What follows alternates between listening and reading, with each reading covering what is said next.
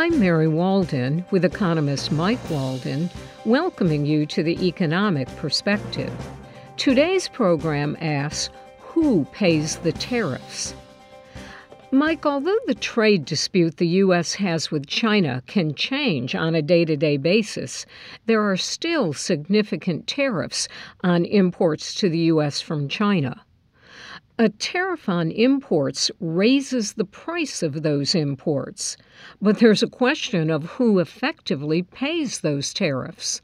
I understand we have some new answers. And let me give a specific example of this. Let's say that you're a, a retailer and you are importing smartphones from China. Uh, China assembles a lot of the smartphones. And there's a tariff on it. Let's say there's a 30% tariff. So for every dollar that that smartphone costs, the importer, uh, they're going to have to pay another 30 cents on that. Although the importer does pay the 30 cents, the effective person or the effective entity that pays that could vary. For example, the importer could say to the Chinese company that's assembled the phones, hey, you're going to have to absorb that 30 cents. We're not going to. Or the importer could say, we're going to pass on that 30 cents for every dollar to the buyers here in the U.S. So there's a question of who really pays the tariff. Is it the company in China in this case? It's, is it the importing company here in the U.S., or is it the consumer who buys, in this case, in my example, the phone?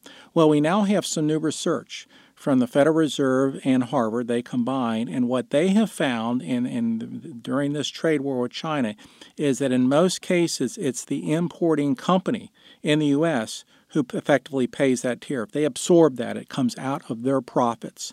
So they don't pass it on to consumers. The Chinese company doesn't pay it, it's that importer. Now, we may say, well, that's good. The companies aren't hurting us. Well, it's, it's good in that sense, but it's bad in that it's going to reduce the rate of return, the profit, if you will, of those companies, which means they might lay off people. It means they may actually uh, buy fewer smartphones from China, etc. And that's the concern that many of us have with respect to the trade war. It's making business in the U.S. less profitable, which could lead to adverse consequences in the U.S. for the economy as a whole. I'm Mike Walden.